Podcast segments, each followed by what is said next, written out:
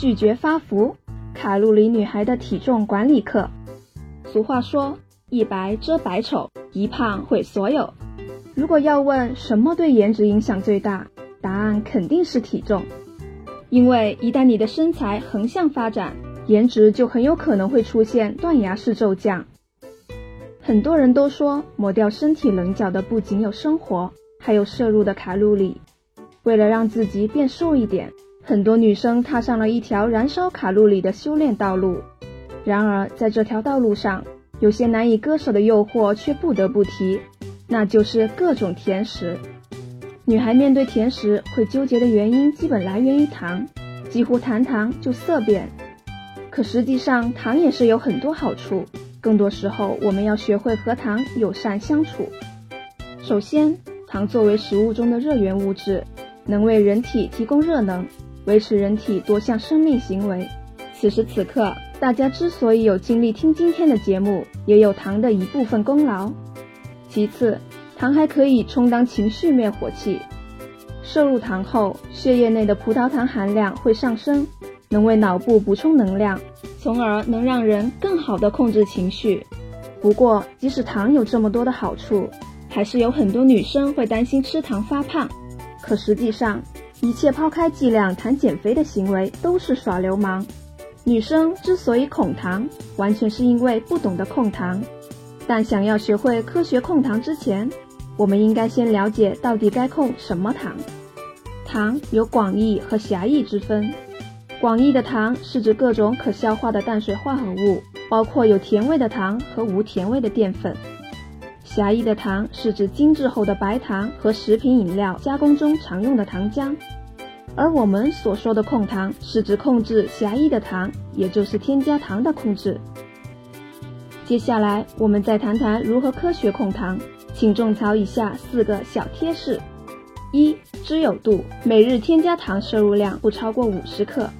发布在 WHO 官网中的一份糖摄入指南，强烈推荐将儿童和成年人的添加糖摄入量都控制在总能量的百分之十以下。而中国居民膳食指南二零一六也强调，过度摄入添加糖可增加龋齿和超重发生的风险，所以人体每天摄入的添加糖量应低于五十克。也就是说，预防肥胖不是不可以吃甜食。而是每天的添加糖摄入量要有规定的量，不超过五十克。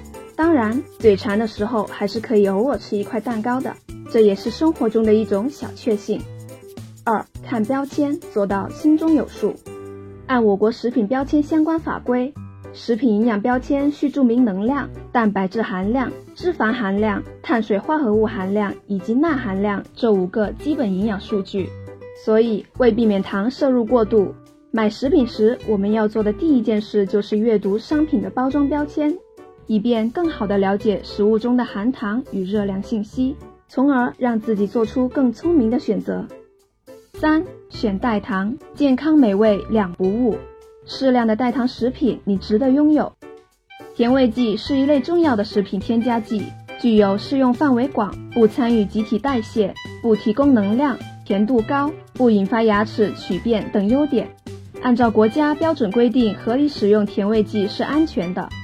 目前市面上有不少食品使用甜味剂来替代部分或全部蔗糖，并推出低糖低热量或无糖无热量的产品，如无糖汽水、无糖茶饮等。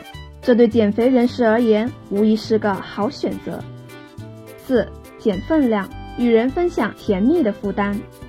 如果你实在担心每天摄入的添加糖过多，那选购商品时最好选择小包装的，如市面上售卖的汽水就有三百毫升的小瓶。